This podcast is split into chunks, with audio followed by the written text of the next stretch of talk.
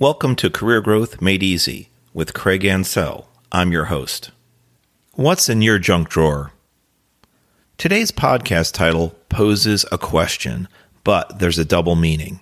Stick around to find out what that is.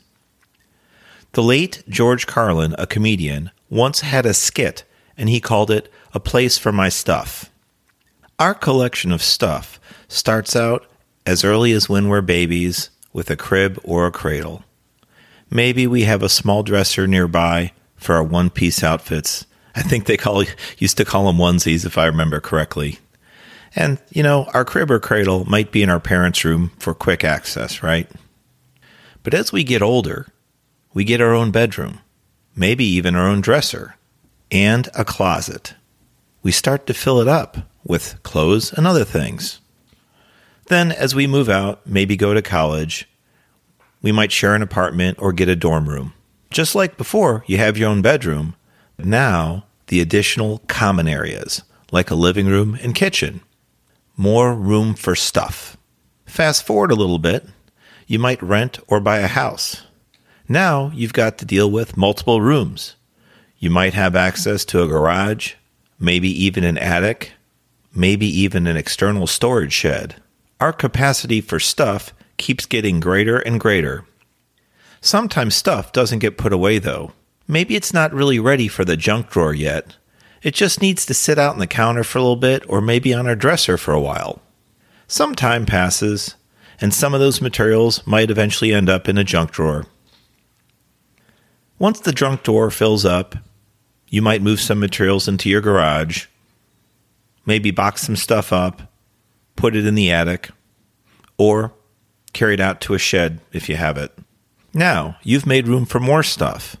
More room on the counter and more room on the junk drawer. Your conveyor belt of stuff keeps moving. Eventually, though, there's nowhere else to go. You've reached the final stage. You can recycle your stuff, donate it, trash it, or one person's trash is another person's treasure. You could try and sell it. But what makes us hold on to stuff so long? And why do some of us have so much stuff? Maybe we need help separating ourselves from our stuff. Enter organizational shows like this one from Marie Kondo. I call her a professional declutterer. While she has a couple steps to helping you declutter and organize your home or perhaps your apartment, her entire process focuses around one question, at least the way I see it, and it is does it spark joy? What she means is, does the item you're holding or looking at, does it spark joy? If not, that item is set to move on. I told you at the beginning there was a double meaning to this podcast episode title, and the second meaning is your mental junk drawer. Whether we realize it or not, we're affected by many things in our lives in a very similar way. There's a lot of junk, and I'm using that word loosely, in our minds okay, it's not really junk, but more like unfinished stuff, unfinished business, tasks, activities, events to remember. If we're going to get more efficient in our lives, both personally and professionally, we need to clean out and clear up our minds. Otherwise, our mental conveyor belt of stuff just keeps on moving. To prove this to you, let's say you're driving and your vehicle starts to get low on gas. You might pass a gas station or two and think, or say even, I'll get to that later. Guess what? That's unfinished business and it goes in your mental junk drawer.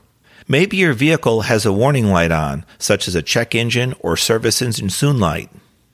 Did you ever think, oh, I'll get to that later, or maybe this weekend or on my day off? How about for those of you in an office environment? We might have two phones one at the office on the desk and one cell phone. They both have voicemail. Then there's texts, email, desk post notes, sticky notes, dry erase boards, pin-up boards. All this for to-do lists, reminders on meetings, project due dates, report deadlines, etc. If we allow it, all these things can really become overwhelming, even overloading our mental junk drawer. So let's see if any of this stuff is affecting you right now. Let's do a small self assessment. When you woke up today, What's the first thing that popped into your mind? What's the first thing you thought of? If even one of those ideas was unfinished tasks or unfinished business, you have junk floating around. And if you had multiple thoughts or activities in your head, it can become overwhelming. In some cases, you could even feel defeated before you start your day because you might feel like it's just too much to accomplish. Have you ever been there? I have. On a personal note, this happened to me back when I had my unexpected job loss. I woke up most days with thoughts such as, I have so much to do, so many job applications to file, to check email for job responses. Then there's the unpaid bills. I need to organize those daily so I know what's the most important one to pay when I finally do get a job and a paycheck. If you didn't wake up that way, great for you. Maybe it happens later, like you might need a cup of coffee or to finish breakfast first, and that gets you kick started. Did your mental to do list start as you traveled to work or school? Maybe you heard or saw something that triggered a memory of unfinished business. That goes in your junk drawer too now. Let's switch gears to bedtime. Ever had a hard time falling asleep because you're thinking about the tasks or activities that you still need to perform tomorrow? Me too.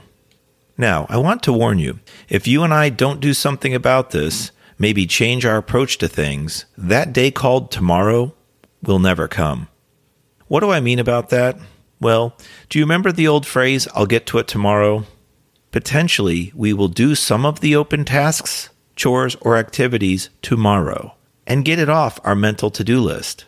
Heck, we might even finish all of them. Success, right? Not exactly, because some other type of chore, task, activity is going to crop up and repopulate our list. We'll likely fill up our mental junk drawer again.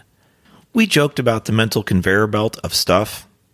Unless we make a change, this process will likely continue. If you're thinking, hey, I got this far in life, why should I change? Well, maybe you didn't realize it, but this mental junk drawer does affect you. Have you ever had a tough time falling asleep, or you wake up with hundreds or even thousands of thoughts racing through your head? This could be because your mental junk drawer conveyor belt was still running. The human brain doesn't like unfinished business.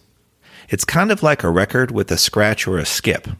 I know I'm dating myself here, but I have an excuse because some of my mementos from my parents are a few older records.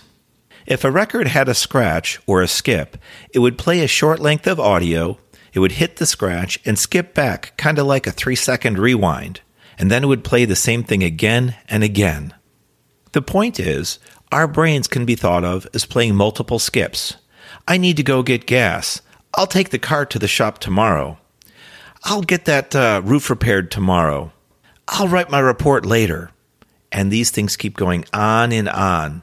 In episode three, we talked about being overloaded and focused on email and text communication with ways to become more efficient and more effective. This episode deals with stuff, but like I called it, junk, junk in our minds. Our goal this episode is to clean out and clear up whatever mental junk is in our drawer we're going to move most of our mental to do list items out of our minds and into a trusted place. It will take some time and practice to get into new habits, but once you do, you should start to feel, well, a sense of relief, a release of pressure, even maybe a boost in your confidence. What's happening in your brain's background is that you're giving your mental conveyor belt time to rest. To move our stuff out of our minds, we need to trust the storage system that we're going to use. Now, that sounds funny, but it could be something as simple as a dedicated paper notebook. It could be an action item log, maybe even a spreadsheet, or a task list. You might carry that on your cell phone or on your computer. I would keep work and home separate though. And it doesn't matter what technique you use as long as you follow through and continue to use that storage system. Your mental junk drawer should start to empty itself on a regular basis. The biggest relief I felt and benefits I have seen come from performing the transfer of the mental junk drawer items into storage at the end of a workday, especially before your weekend starts. Years ago, I started with just a regular notepad and I put the day's date on it, titled it To Do List, and then wrote down all my work related open actions. It was important for me that I kept that notepad with me at all times. You never know when an idea might pop into your head. Remember, change takes time and it's natural for our bodies to resist. You can start out small and slow with this process, but the key is to use a trusted storage system for work and for home or personal. If you place your mental stuff on one form of storage, a paper notebook, for example, and the next day you can't find it, your brain won't trust your process and it could negatively react, possibly releasing the stress hormone cortisol. Cortisol is what triggers our fight or flight response and puts you into survival mode. Therefore, it's really important to take this organizational change seriously and to choose storage systems that you are familiar with, trust, and can easily access on a regular basis. It's okay to take paper notes throughout your day and then at the end of the day move them to a computer based system, your cell phone, computer spreadsheet, what have you. Just realize you're doing the work twice, so it's not that efficient. But this can be a really good practice to get started and then transfer over to a single storage system so you're not repeating yourself each day. I hope that this discussion on junk drawers got you thinking, even if a little. Maybe you'll clean up your physical junk drawer today and slowly start working on unclogging your mental junk drawer too. Hopefully, you can eventually slow down or even stop your junk drawer conveyor belt in your head and get some good rest. Now, let me clarify a point about your storage system for work. When you're just starting out, you might have what seems like random thoughts of work tasks and unfinished business popping up into your head. They might even happen when you're off the clock on personal time. If that's the case, I figure it would be helpful to have your work storage system handy, whether it's your cell phone to log the notes, a computer, or paper notepad. The important thing here is to properly and promptly transfer the thoughts out of your mental junk drawer and onto your trusted storage system.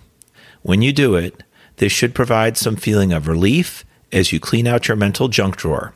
Finally, if you already have a system that works, you don't have to use this one. These are just some ideas that I've learned and implemented over my time working on career growth, and I hope that maybe sharing them with you helps out in some small way. We would love to hear from you at info at craigancel.com if you found this information helpful or if you have suggestions. Don't forget to subscribe to the podcast. Check out the show notes at craigancel.com because sometimes when a show has freebies in it, we'll have the link there for your download. Our goal is to help as many people as possible, regardless of where you are in your job or career growth journey. If there's something particular you'd like to hear in a future episode, email us at info at craigancel.com. And if there's enough interest, we'll put it together for a show in the future. Our website is craigancel.com. That's C R A I G A N C E L.com. And this podcast is Career Growth Made Easy.